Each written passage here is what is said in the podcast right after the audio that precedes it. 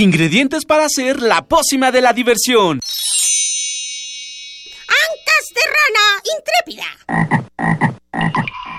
Ratones de laboratorio. Plumas de pollo creativo. Mm, medio litro de carcajadas. Y listo. Revolvemos todo y decimos... ¡Hocus Pocus!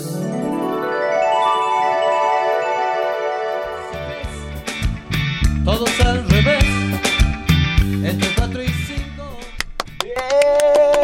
Bienvenidos una vez más a Hocus Pocus. Yo soy Silvia, me encanta estar con ustedes y los saludo con un sonoro beso.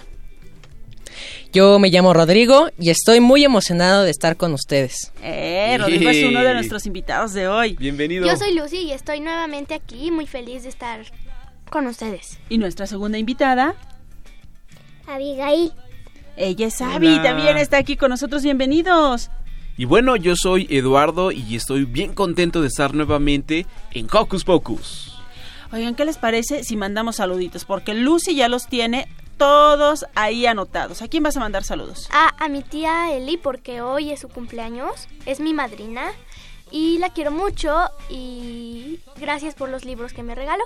Wow, ¡Feliz cumpleaños! Que nos guarde pastel. Sí.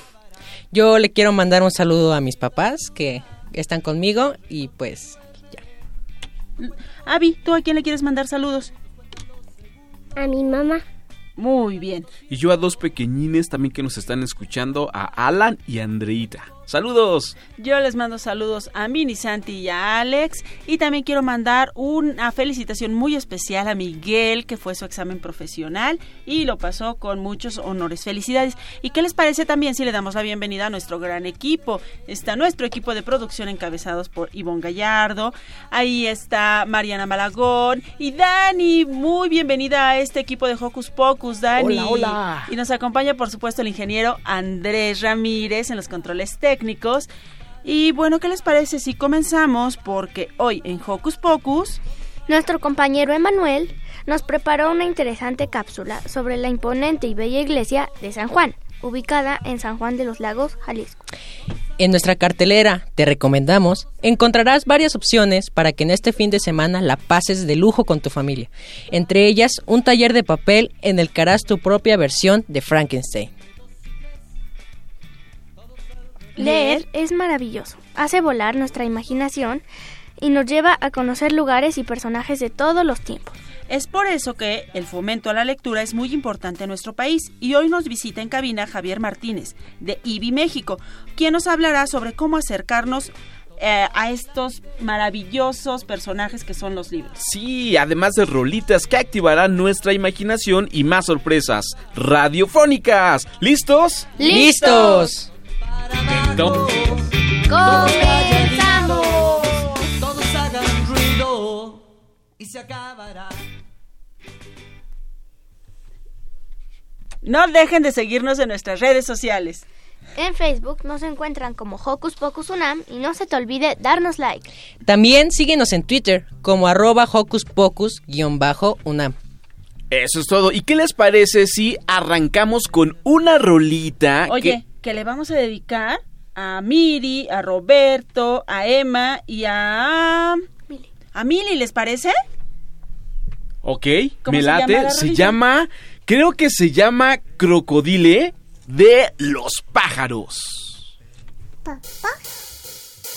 Mamá.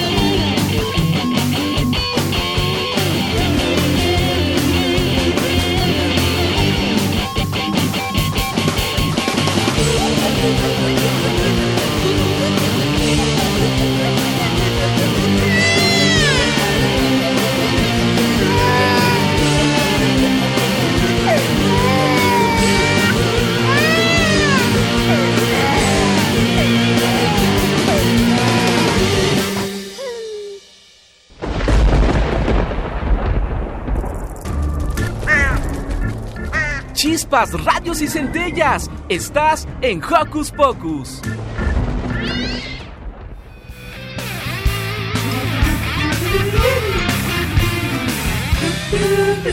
¿Listo micrófono? ¡Yay! ¿Listo invitado? ¡Yay! ¿Listas las preguntas? ¡Yay!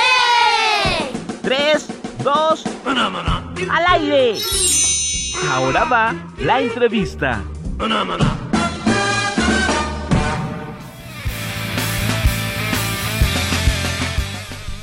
La lectura es una actividad donde ponemos en marcha nuestra imaginación, el conocer y almacenar buenas ideas que nos sirven para un mejor futuro. En la Ciudad de México existe un lugar donde la lectura es la estrella principal, donde los libros van y vienen y están ansiosos de que algún lector los tome entre sus manos y su vista se fije en cada frase que llevan en sus páginas. Y lo más importante, dejar una semilla en cada persona para que se enamore de los libros y de cada género literario que existe en la actualidad.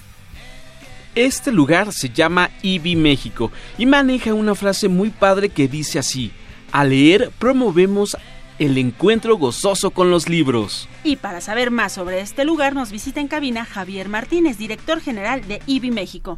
Bienvenido. Bienvenido. Bienvenido. ¿Qué es IBI México? Hola Silvia, hola chicos, qué gusto estar con ustedes eh, esta mañana en el programa de Hocus Pocus. Y bueno, me encanta que, me hayan invitado porque nuestro espacio es, eh, nosotros somos IBI México, somos una asociación civil dedicada a promover experiencias gozosas con la lectura. Eh, dentro de nuestras instalaciones tenemos una biblioteca, pero principalmente nos dedicamos a la mediación, a, a hacer formación de mediadores para que se vayan generando en distintos espacios, en escuelas, en bibliotecas, en, en bibliotecas móviles, espacios para la lectura. Oye, eso se oye bien padre. Ah, este... ¿Cuál es su misión? Ah, bueno, dices que forman mediadores. ¿Qué son estos mediadores? ¿Qué deben de los niños entender por mediadores?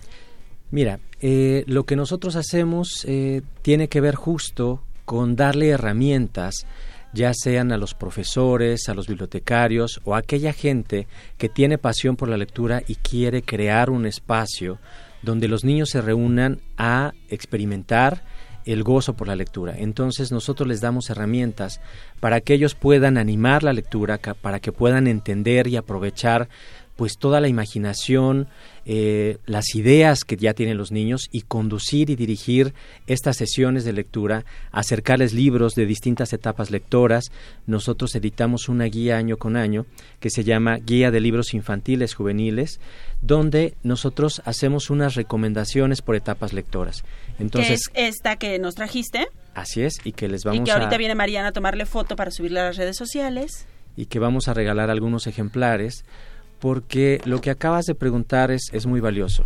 Muchas veces nosotros vamos a una librería o vamos a la biblioteca y nos encontramos con el anaquel lleno de libros que son muy atractivos. Sí. Pero nosotros lo que también tenemos que identificar es qué libros son para cada niño, porque los niños, algunos se encuentran en una etapa donde apenas están empezando a decodificar el, el lenguaje y entonces tenemos que recomendarles libros ilustrativos. O aquellos niños que ya son más voraces, o aquellos niños que, que ya una pasión y un hábito por la lectura, y entonces esta guía lo que tiene es cuatro secciones, cuatro pestañas, donde van a encontrar recomendaciones para pequeños lectores, para los que empiezan a leer, para los que leen muy bien y para los grandes lectores. De esta forma, cuando tú llegas a una biblioteca, cuando llegas a una librería, vas y te diriges al mueble de acuerdo a tu edad lectora.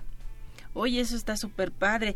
Dime algo, Javier. Esta guía está hecha para niños y para jóvenes, pero supongo que también algún adulto que le interese la lectura o que le gusten los libros infantiles. Ah, bueno, por ejemplo, a mí me encantan los libros infantiles y cada que le llevo alguno a Santiago, primero lo reviso, lo leo y lo disfruto. También alguna persona que quizá no se haya acercado a la lectura y que ahorita quiera podría servirle, supongo.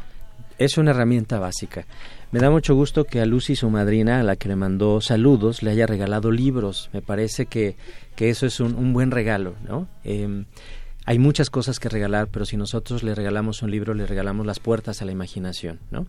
Eh, sí, efectivamente la guía sirve para los niños, pero principalmente para los mediadores, que son los docentes, los bibliotecarios o todas aquellas personas que ya tienen una estrategia de fomento a la lectura y quieren conocer cuáles son las novedades editoriales. Esta guía lo que hace es recoger toda la producción editorial de las editoriales que trabajan sobre literatura infantil y juvenil en México y nosotros tenemos un comité lector integrado por distintas personas, pero principalmente niños. Entonces, si en el público tenemos grandes lectores, me gustaría hacerles una invitación para que se sumen a nuestro equipo, que eh, vayan con nosotros, que estamos en, en, la calle de Goya 54 en Miscuac, allí está la sede de IBI México, pero también nos pueden contactar en nuestro sitio que es www.ibmexico.org.mx y aquellos niños que ya son lectores se pueden sumar a nuestro comité para que ellos también participen en la selección de estas recomendaciones. Wow. Además es un lugar muy agradable. Yo tuve la oportunidad de visitarlo y me gustó mucho. Bueno. ¿Qué tipos de programas utilizan para los niños? Bueno, nosotros en, en la casa de IBI, eh, que se llama la Casa de la Araucaria, porque tenemos un gran árbol centenario que está al centro de nuestra casa, fue un biólogo de la Universidad de Chapingo, hicieron una investigación y, cuidaron la salud de nuestro árbol que tiene más de 100 años.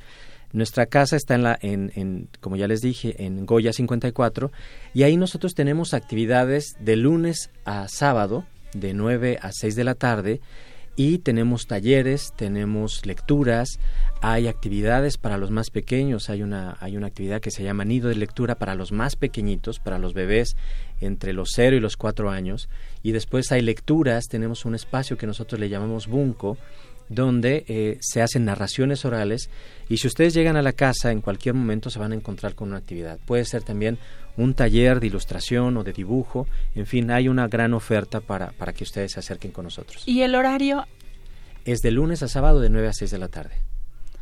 Oye Javier, trajiste además de esta maravillosa guía de libros, varios libros. Háblanos un poco acerca de estos libros que además les tenemos una muy buena noticia a nuestros radioescuchas porque son para regalárselos. Exactamente. Bueno, pues como les dije antes, nosotros trabajamos con todas las editoriales que hacen edición de libros de literatura infantil y juvenil. Muchas veces estas editoriales nos regalan libros para que nosotros, mientras estamos haciendo la promoción de la lectura, trabajemos con estas publicaciones al, a los públicos a los que nos estamos dirigiendo.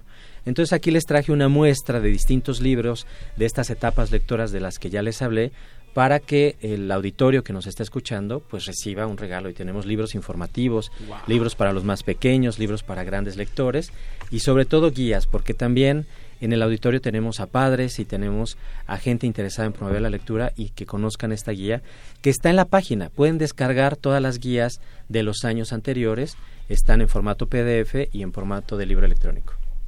¿Cuál fue tu primer libro? Mi primer libro, mira, eh, qué bueno que haces esa pregunta, Abigail, porque a veces pensamos que nosotros tenemos que empujar a los niños a la lectura y por distintas razones, eh, a veces la lectura llega a las personas en distintas etapas. Yo te puedo decir que me convertí en lector más o menos como a los 18 años y fue porque una amiga me regaló unas novelas de Isabel Allende que en algún momento fueron muy atractivas para mí. Después dejé a Isabel Allende descansar y me dediqué a literatura universal.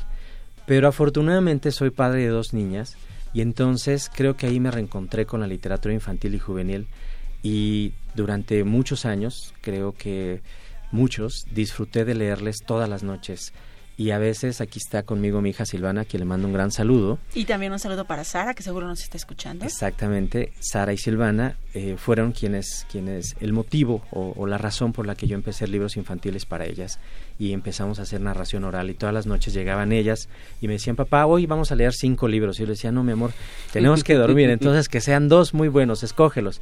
Y así empezamos a leer. Oye, mira, acá, como bien dijiste, está Silvana y quiero eh, invitar a Silvana que pasa de este lado de la cabina y preguntarle a Silvana, porque bueno, amigos, ustedes no hablamos mucho acerca de toda la carrera que ha hecho Javier, pero Javier es un hombre que se dedica a los libros.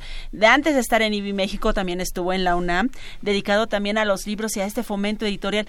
Silvana, ¿Cómo es vivir con un hombre que se dedica las 24 horas del día a los libros? Platícanos, ¿cómo ha sido tu infancia? Acércate un poquito al micrófono. Pues normalmente eh, era difícil verla cuando llegaba a la casa y sí, me leía muchos libros. Siempre fue un gran lector, mi papá, y a mí también me, me, me influyó a, a leer mucho y pues eso, me gusta mucho leer. Muchas gracias, Silvana, qué bueno. Oye, Javier, este es un programa infantil, pero efectivamente nos escuchan muchos papás, como bien dijiste hace rato. Tú como papá, ¿cuál es el consejo que le darías a los padres que nos oyen para acercar a los pequeños a la lectura? Muchas veces los adultos no tenemos tiempo, llegamos muy cansados, queremos pensar en otra cosa, queremos relajarnos y se nos olvida que hay unos personajes, bueno, yo les llamo personajes porque de verdad lo puedes, eh, me gusta agarrarlos, me gusta tocarlos, me gusta abrazarlos, Olerlos. olerlos. Es maravilloso. Que tenemos a estos grandes personajes que son los libros en los que también podemos apoyarnos. Mira, yo creo que, que como padres, porque me estás preguntando desde esa perspectiva, Sí, sí. tenemos que encontrar los momentos para, para comunicarnos con nuestros hijos y la lectura es ese gran espacio. Si nosotros logramos formar este hábito en nuestras familias y que los niños se acerquen a los libros, ya sea los que tengan en la escuela, los que encuentren en una biblioteca, a veces los libros no son accesibles en- y, y me refiero a los costos, pero tenemos espacios donde pueden acercarse a la literatura infantil y juvenil. Generalmente ya casi en todas las escuelas hay un programa de lectura, entonces sería muy bueno que ellos se acercaran, que encontraran estos momentos, de verdad se la van a pasar increíble, van a descubrir a sus hijos, van a disfrutar de esta maravillosa llave que es el vocabulario y cuando ustedes le están leyendo los niños preguntan ¿y qué es eso? A veces los libros te pid- los, los niños te piden, perdón, que les leas una historia tres, cuatro, cinco, seis veces.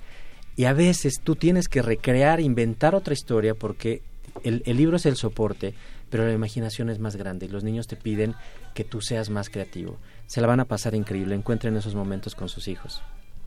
¿Qué, qué libro recomiendas para mí? Híjole, Lucy, pues tú misma agarraste un libro muy pequeñito y, y justo para aquellos que son, que, que, que empiezan a ser este, lectores, lo que nosotros les, les invitamos es estos libros que son muy ilustrativos, que tienen poco texto, que puedes leer una historia lineal a través de las imágenes y ese libro, Lucy, va a ser para ti. Mira, te lo, te lo están enseñando en este Exacto, es momento. que estamos transmitiendo en vivo por nuestro eh, Facebook Facebook, y se llama La pájara pinta y es un libro como ya estarán viendo súper padre, súper Para manos bonito. pequeñas. Para manos pequeñas como las de Abigail. para Abigail. Tengo una pregunta. ¿Cuál fue el mejor libro infantil que ha leído usted? Sas. Mira, a ver, yo creo que, que Silvana... Silvana ya levantó la mano. Nos tendría que contestar esa pregunta. Vamos a ver si coincidimos. Yo, yo creo que el mejor ha sido una línea que son de muchos libros, que es Olivia, Mm. que es una cerdita. Yo los Ajá. tengo en mi casa. Javier, están O- Olivia, empatados. Olivia es un gran personaje, ¿no? Hay una serie de títulos Sí. sobre Olivia y me encantaría que todas las niñas fueran tan intrépidas, tan valientes, tan creativas como Olivia, porque me parece que al final cuando tú estás haciendo lectura promueves también ciertas actitudes, ciertas actividades. Y Olivia es tremenda, es muy traviesa, es muy ingeniosa, siempre mete en problemas a la familia, tiene un perro, tiene un gato y todo se vuelve un caos cuando, cuando Olivia quiere ent- adentrarse a nuevas historias y aventuras. Sí. Y además eh, conoces otras partes de- del mundo. Por ejemplo, yo tengo el libro de, de que esta cerdita, cerdita conoce Venecia. Exacto. Y está muy bonito. Y se comen muchos helados. Sí. Y, termina, y termina tirando la torre de Pisa porque estaba Exacto. muy inclinada.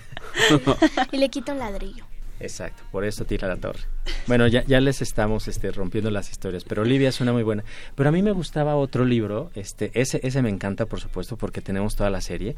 Pero había otro libro que, que era sobre un pastel. Ven, Silvana, acá conmigo. Sobre, sobre una colina, no recuerdo el título ahora, que no tiene texto, son puras imágenes, muchos personajes, y la historia es que van a organizar un día de campo. Y son tantos personajes que van a este día de campo que, que se les ocurre que sea en una colina. Entonces es- son todas las aventuras para llegar a esa colina. Y finalmente, cuando llegan allá arriba y está todo listo para el día de campo, el pastel desapareció. Ay, y entonces tragedia. hay que adivinar quién se llevó el pastel. Entonces, mientras tú vas pasando las páginas, si vas con una lectura detectivesca, empiezas a, per- a- a ver qué personaje se pudo haber robado el pastel. Pero no hay, Mm. no hay texto. Tú Eso como lector bonito. tienes que imaginar y tienes que crear las voces y las actitudes de todos los personajes. Ese en especial me gustaba mucho porque Silvana me pedía todo el tiempo que cambiara la historia, que ahora fuera otro el personaje que se había robado los pasteles. Oye, eso está padre porque sí, justamente esos libros que no tienen texto a mí me encantan, pero también ah, incluso los que tienen podemos darle muchas lecturas, ¿no? Eh, bueno, Santiago de repente empezamos a leer y a ver qué hay aquí y dónde está tal cosa y empiezas a buscar y empiezas a ver justamente esta parte importante también que son las ilustraciones de los libros para niños, que a veces creemos que pues que es algo muy sencillo, pero que en realidad dan muchos aspectos que enriquecen las historias que a las que nos acercamos. Y si le ponemos más atención, pues podemos ver que aquí hay cierta cosa, que del otro lado hay otra, y eso también va a enriquecer nuestra lectura y la de nuestros pequeños. Pues mira, justo ese es el valor que tiene esta guía. Este comité lector que te decía está integrado por, por lectores, por gente que ha trabajado con autores, con ilustradores, con literatura infantil, pero también hay niños que son lectores porque son muy ávidos y muy brillantes también en sus comentarios. Cuando tú les acercas una oferta, ellos te dicen, este libro no me gustó por esto y por esto, pero también se habla de la calidad, de la calidad gráfica y de la calidad editorial. Y hay libros que llegan a nuestra mesa y que no aparecen en esta guía porque este comité se encarga de ponerlos a un lado y decir no merece que estos libros sean recomendados, ¿no? Nosotros tenemos una alianza con la Asociación Mexicana de Ilustradores. En septiembre, el día primero de septiembre, vamos a tener una actividad que aprovecho para invitar al público para que se acerquen a nuestra casa de la Araucaria en Goya 54, donde vamos a tener talleres libres de ilustración, de dibujo, de grabado, para que los niños también se empiecen a acercar a estas disciplinas de las artes plásticas y sepan todo el trabajo que hay detrás de un libro. Oye, eso está Qué bien padre. Primero de septiembre. Primero ¿En qué horario? Ya les dije, de 9 a 6 de la tarde. Perfecto. ¿Y hay que inscribirse antes No. o pues se puede llegar ese mismo Son día? actividades gratuitas. Generalmente eh, nosotros organizamos durante los fines de semana actividades gratuitas que tienen que ver con la lectura, con la ilustración, con el dibujo. Tenemos también una cabina de radio, a ver qué se nos ocurre eh, hacer por allá. Eh, sería sería fascinante que, pudieran llegar allí con nosotros y hacer una transmisión de este programa desde allí y, convocamos a niños, a, a nuestros lectores para que participen con ustedes. Entonces, bueno, está abierta la invitación, pueden llegar, pueden incluso eh, los padres que nos estén escuchando eh, averiguar en nuestra página cómo ellos se acercan y cómo se transforman en mediadores de la lectura. Les vamos a dar muchas herramientas para que trabajen muy bien con los chicos, para que aprovechen esa imaginación, esa curiosidad que tienen estos grandes lectores o potenciales lectores y que puedan animar a la lectura desde el espacio que tienen, desde su casa, desde su escuela, desde la biblioteca de su barrio, en fin, espacios ha- hay muchos y, y hay que aprovecharlo. ¿Qué actividades habrán en ese evento? En el de la ilustración, sí. Bueno, eh, es, una, es una reunión de los socios de, la Asociación Mexicana de Ilustradores.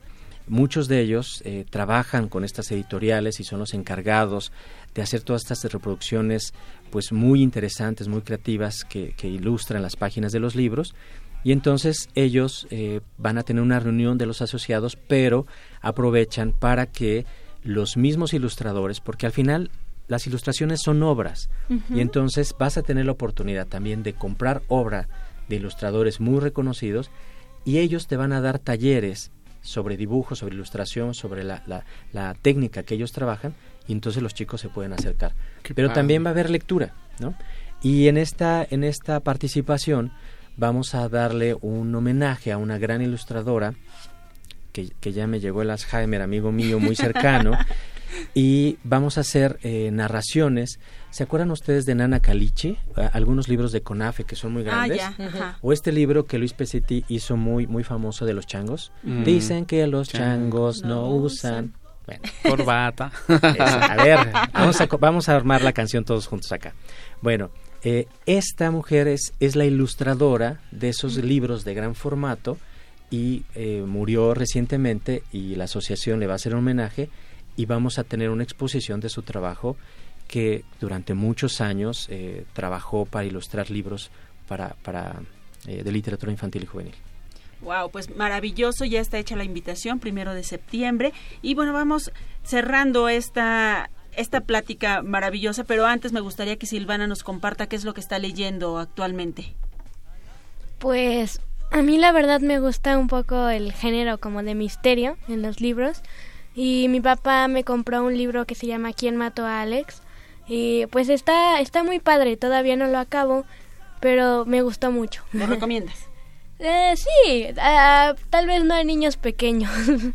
Silvana tiene 12 años, entonces igual si ustedes tienen más o menos esa edad, quizá les pueda gustar esta lectura. Pues Silvana, Javier, muchísimas gracias por venir a compartir todo esto con nosotros. Recuerden, primero de septiembre, IBI México, esta maravillosa actividad que tendrán. Y estos libros que nos deja Javier y estas guías, vamos al ratito a idear cómo se las van a llevar a casa. Muchas gracias, muchas gracias chicos. Gracias a ti. Y es momento de escuchar un tema musical que nos invita a leer un libro, creer e imaginar a muchos personajes de fantasía entre sus páginas. Esta rola se llama Leer un libro. Del disco Imaginación. Vamos a escucharla.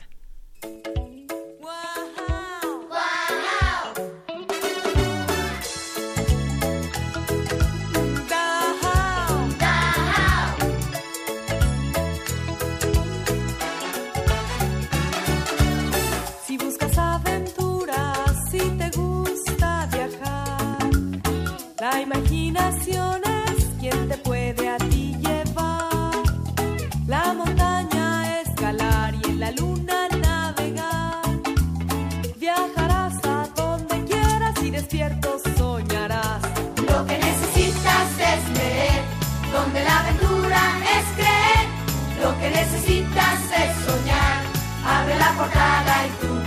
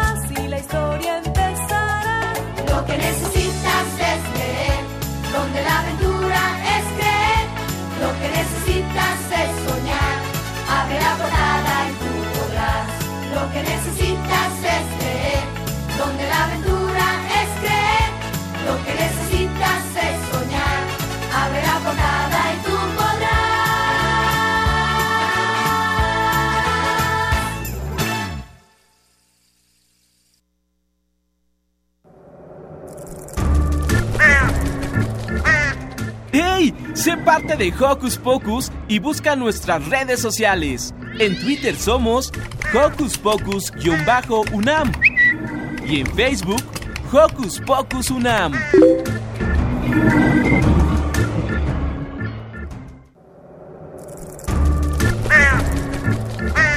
¡Hey! Si te gusta navegar por las redes sociales, síguenos en Facebook y danos un like. Encuéntranos como Hocus Pocus Unam.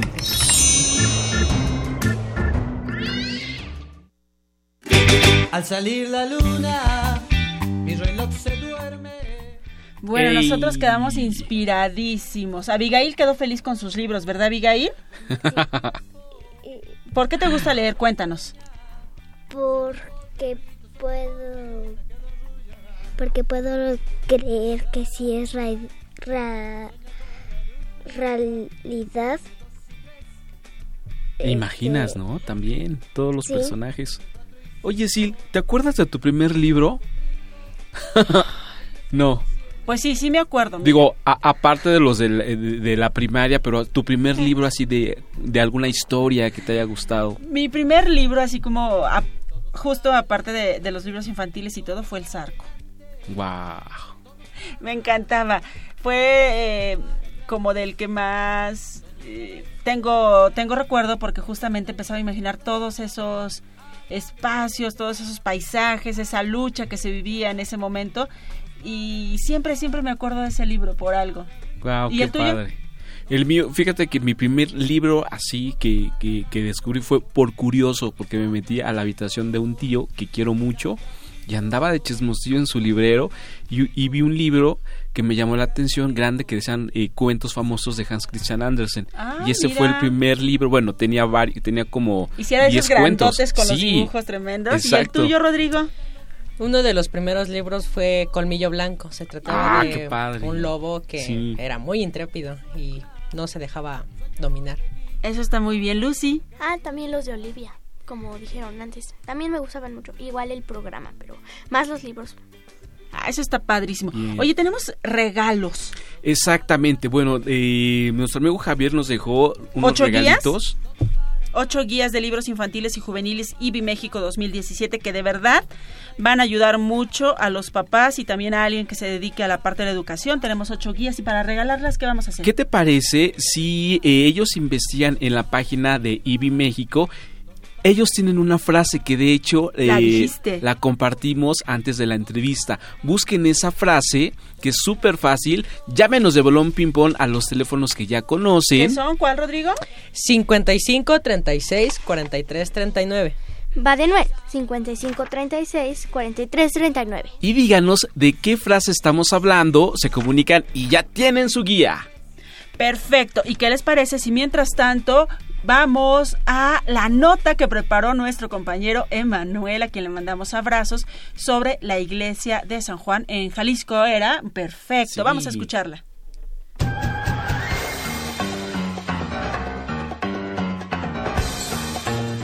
Investigaciones Especiales de Hocus Pocus presenta.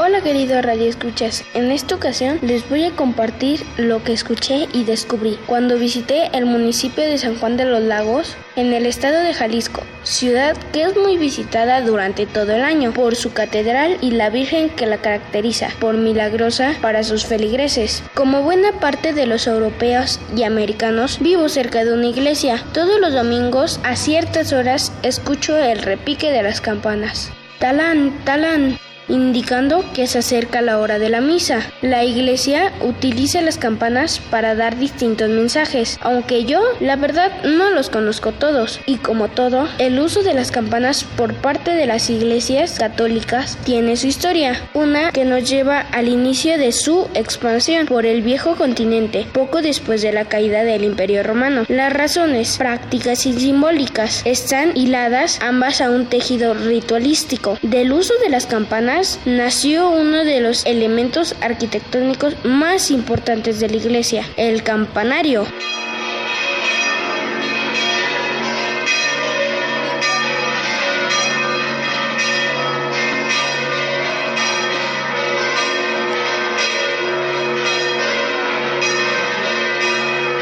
¿Qué tal? Impresionante, ¿verdad? Reportando para Hocus Pocus, Emanuel. Hasta la próxima. Adiós.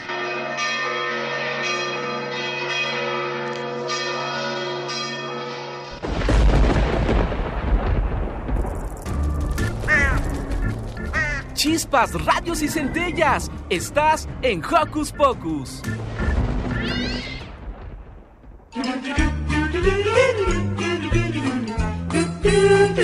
¿Listo micrófono? ¿Listo invitado? ¿Listas las preguntas? Tres, dos, al aire. Ahora va la entrevista.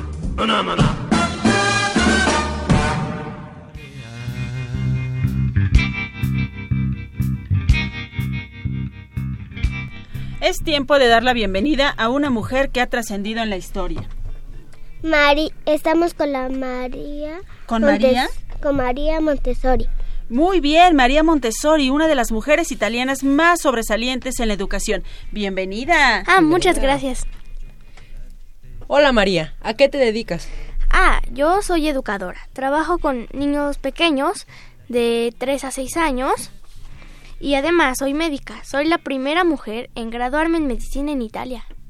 Eso debió ser muy difícil. Sí, nadie quería que una mujer estudiara medicina, pero mis padres me apoyaron y con mis excelentes calificaciones me aceptaron. Algunas mujeres se inspiraron en mí para decidirse a estudiar la carrera.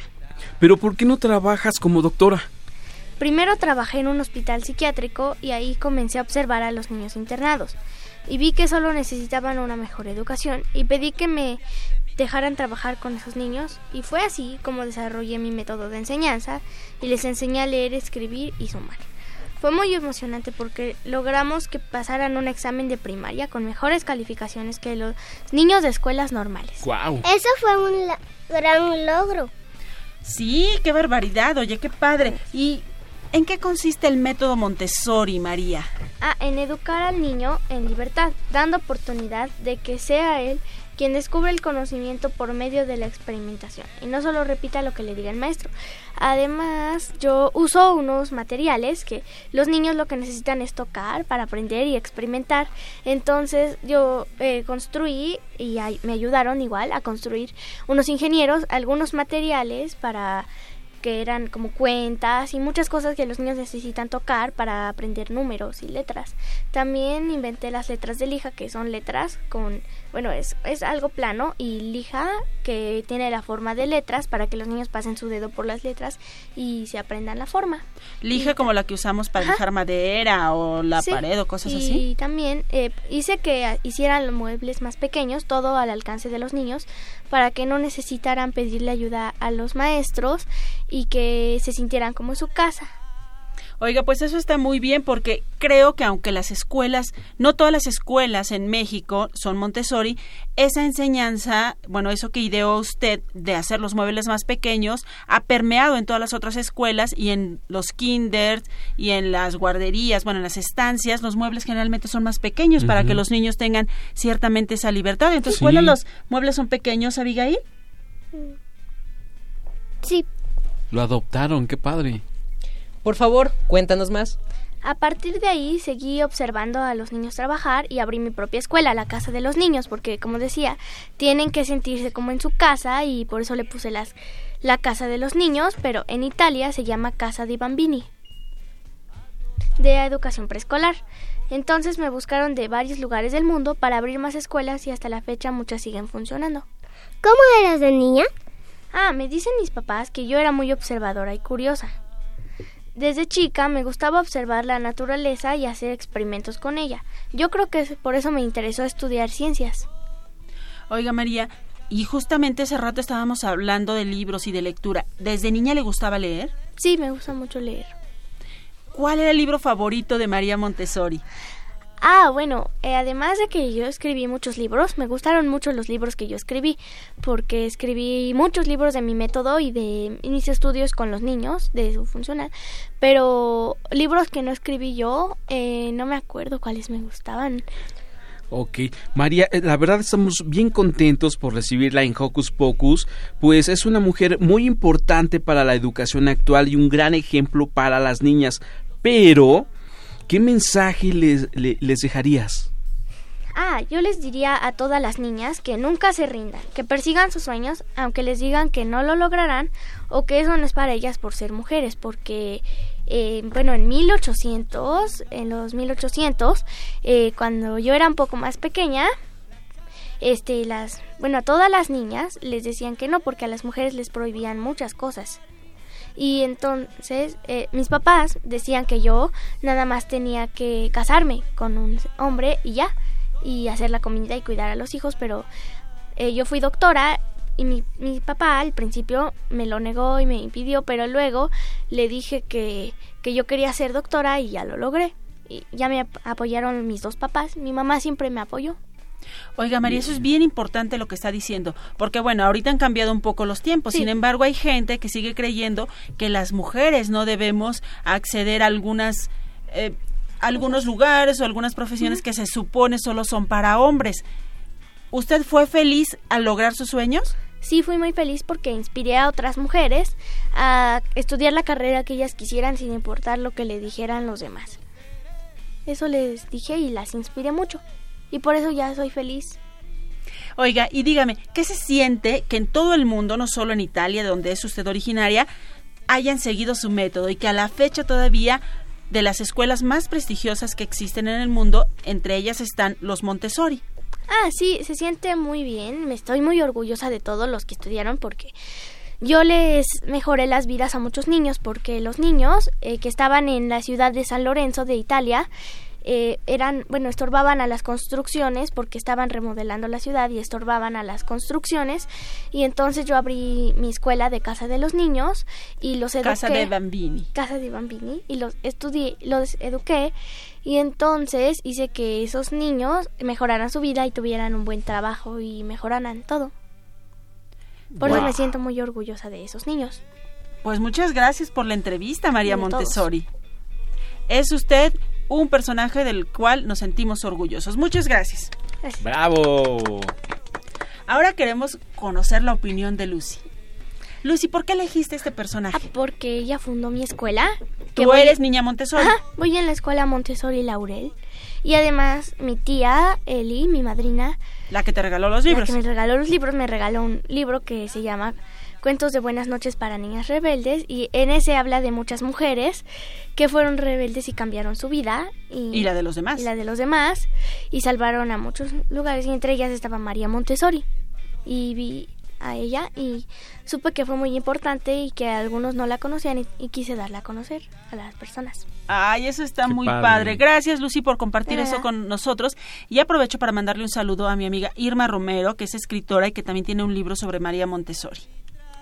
Bueno, ¿y qué les parece si nos vamos de Belón Ping Pong a escuchar una rolita que nos hablan acerca de unos dinosaurios? ¿Les late? Sí. ¿Te gustan los dinosaurios, Abby? Sí. ¿Cuál es el dinosaurio que más te gusta? El velociraptor. Ah, el Velociraptor, sí, un, un eh, dinosaurio muy, pero muy interesante. Y bueno, chicos, esto se llama la canción de los dinosaurios. Vamos a escucharla.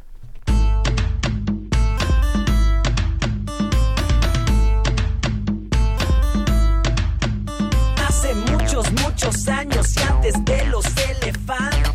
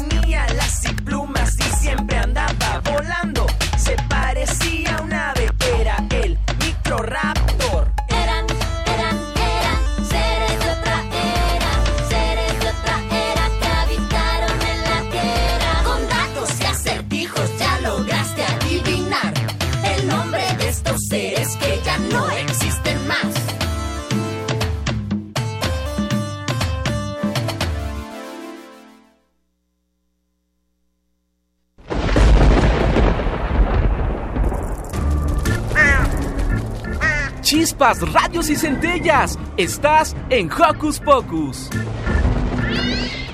Minutos y contando tiempo. Reloj ¿Sabían ustedes que hay cabaret para niños? No. ¿En serio? Pues hay cabaret para niños. Y fíjense que justamente hoy está en cartelera un espectáculo de cabaret para niños que se llama El misterio de mi estéreo. ¿Cómo ven? Wow, el título suena interesante. Exacto. Pues resulta que esta historia trata de que el hombre bala se pregunta de dónde vienen todos los sonidos que escucho en las canciones. Mm, ¿Cómo son esos instrumentos? ¿Cómo se tocan? ¿Cuántas personas se necesitan para tocar una canción? Y si ustedes quieren averiguarlo igual que Hombre Bala, pues en El Misterio de mi Estéreo, concierto de música electroacústica para niñas y niños, interpretado con muchos instrumentos completamente en vivo, se presenta hoy en el Teatro Bar El Vicio a la una de la tarde. ¿Y qué creen? ¿Qué?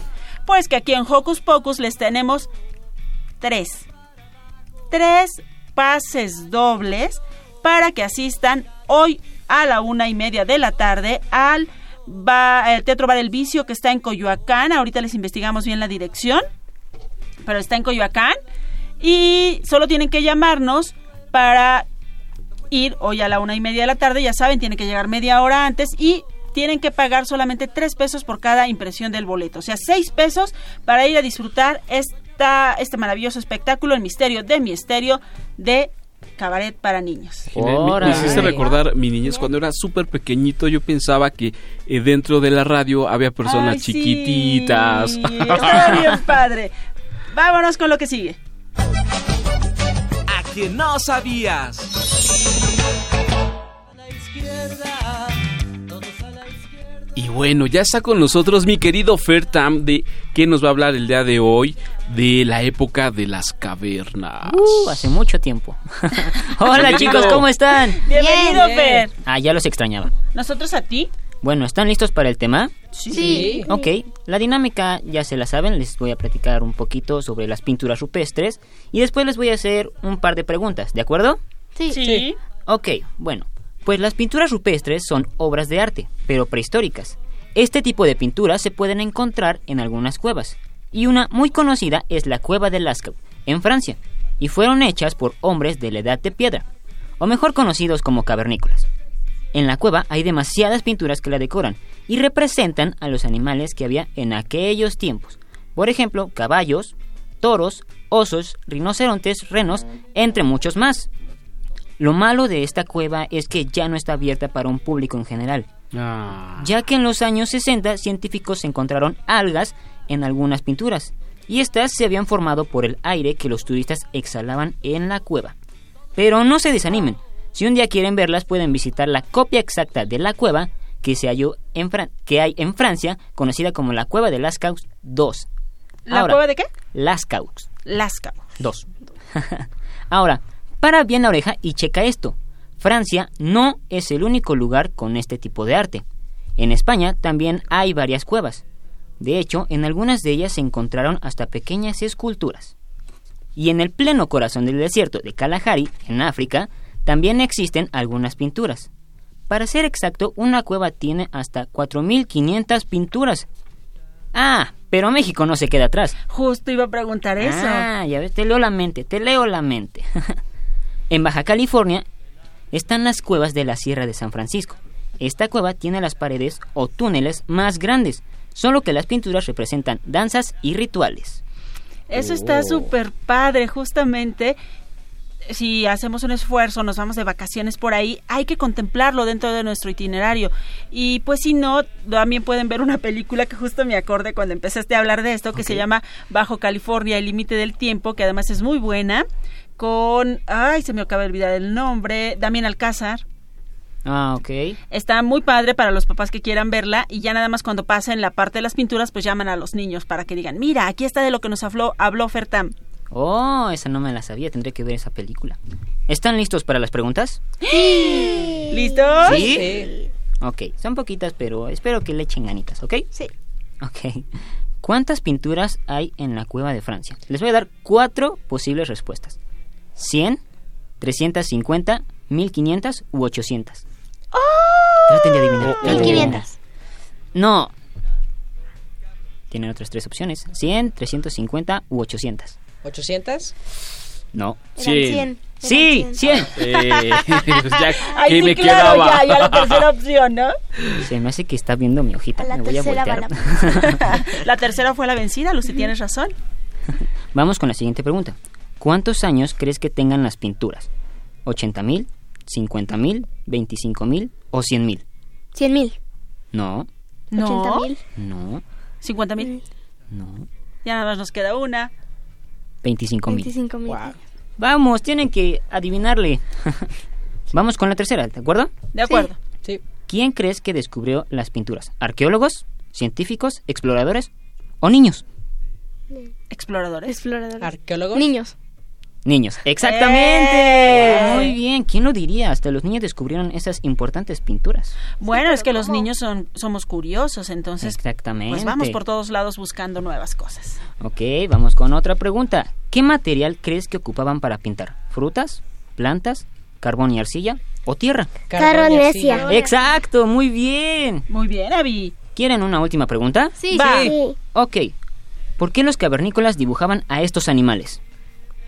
Para, porque era como una hazaña de que los habían casado o algo así. ¡Wow! Muy bien, adivinaste muy rápido. Oigan, sí saben. Claro que sí. Oye, eh, Fer, pero para nuestros radioescuchas que a lo mejor se perdieron de algo, ¿qué tal si nos dices nuevamente la pregunta y la respuesta porque esta información es muy importante? Claro que sí. ¿Quieres que te diga todas, todas las preguntas? Todas las preguntas con respuesta incluida. Ok, las, las pinturas que hay en la cueva de Francia son 100. Ok. ¿Ok? Los años que tienen las pinturas son 25.000. Son jovencitos, jovencitos. Algo así. las pinturas las descubrieron cuatro niños. Ah, ¿Qué más? Ajá. Lo que ocupaban para pintar era carbón y arcilla. Y lo último es por qué dibujaban estos animales y es porque los cazaban. Perfecto. Y recuerden que en Baja California también tenemos nuestras pinturas rupestres. Ah, sí, no nos quedamos Pero, atrás, ¿eh? pero justamente para tener más opciones que hacer este fin de semana, vámonos con la cartelera. Gracias, Fer. De nada, chicos. Gracias. ¿Qué hacer este fin de semana? Ver, escuchar, sentir, reír, disfrutar. ¿Qué hacer en tu tiempo libre? Aquí te recomendamos.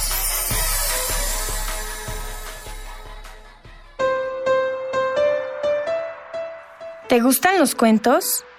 Historias de Julio Verne para los más pequeños es para ti. Los personajes de dos novelas de Julio Verne salen de ellas para construir un mundo en el que la sobrevivencia se basa en los conocimientos científicos y los objetos que puedan inventar. La aventura y la imaginación se harán presentes para llevar a los espectadores del futuro al pasado y de una remota isla al corazón mismo del planeta Tierra, dirigido a niñas y niños a partir de 0 años. Domingo 20 de agosto, 13 horas. Entrada libre. Centro Cultural Elena Garro. Fernández Leal, número 43. Colonia Barrio La Concepción, en Coyoacán. Informe SAL 4155-0200. Extensión 9338.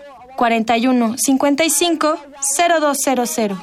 Extensión 9338 o al www.alasyraices.gov.mx www.alasyraices.gov.mx Adiós, querido Cuco.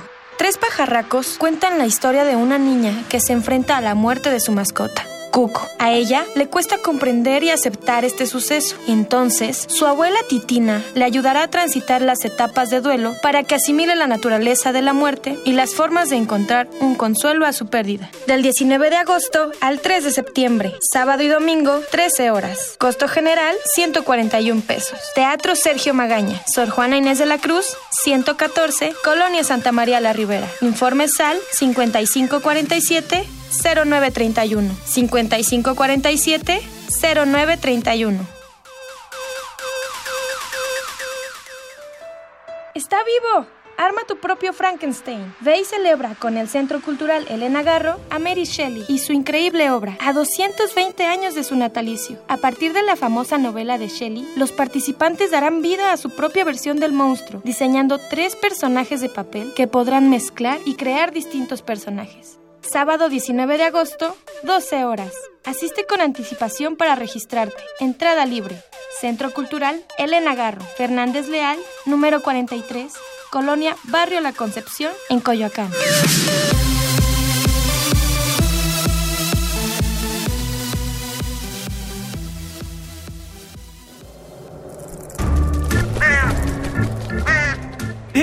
Sé parte de Hocus Pocus y busca nuestras redes sociales. En Twitter somos Hocus Pocus-UNAM y en Facebook Hocus Pocus UNAM. Pues estamos llegando al final de este divertidísimo y maravilloso programa. Mi nombre es Rodrigo y nos vemos. Yo soy Lucy y estoy muy contenta de estar con ustedes y nos vemos muy pronto. Yo soy Abby y adiós. Y yo soy Eduardo, les envío un apapacho sonoro. Yo soy Silvia, gracias a toda la producción, a la operación técnica y me despido de ustedes con un beso sonoro. Hasta la próxima. Adiós. Radio UNAM presentó el espacio donde las niñas y los niños usan la magia de su imaginación.